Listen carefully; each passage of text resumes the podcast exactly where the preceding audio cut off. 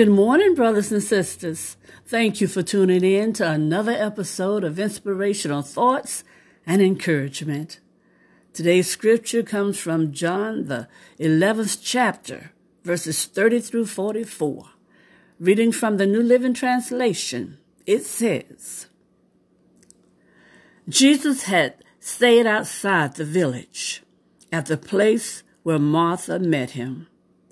When the people who were at the house consoling Mary saw her leave so hastily, they assumed she was going to Lazarus' grave to weep, so they followed her there.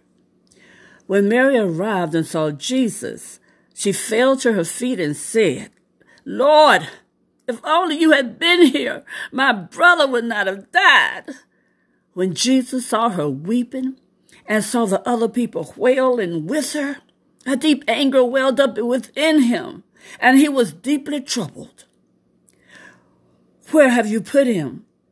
He asked them. They told him, Lord, come and see.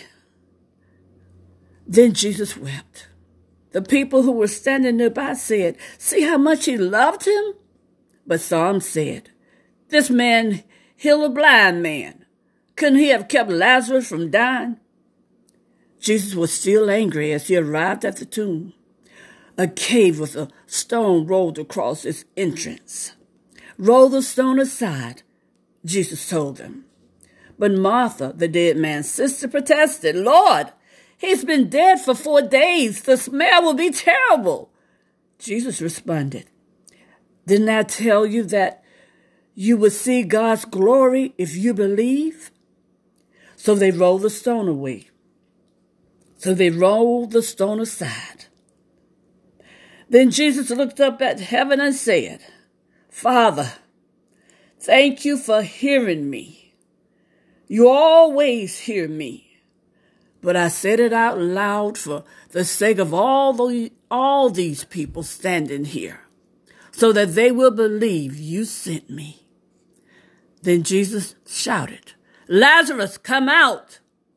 And the dead man came out, his hands and feet bound in grave clothes, his face wrapped in headcloth. Jesus told them, unwrap him and let him go. Oh, hallelujah. Thank you, Lord.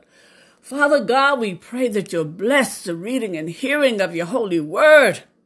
Give us the courage to continually be obedient. And Father God, we pray that you'll continuously bless us with spiritual insight wisdom and understanding in order to grow in the knowledge of you, Lord God. This we pray in the precious name of Jesus, your Son, our Savior. Amen and amen. Thank you, Lord. Thank you. Brothers and sisters, we know that there are times when life won't make any sense. In fact, your understanding of how things should work may be so shattered by the circumstances that the pain will be overwhelming. Naturally, you'll wonder where God is and why He allowed all this to happen.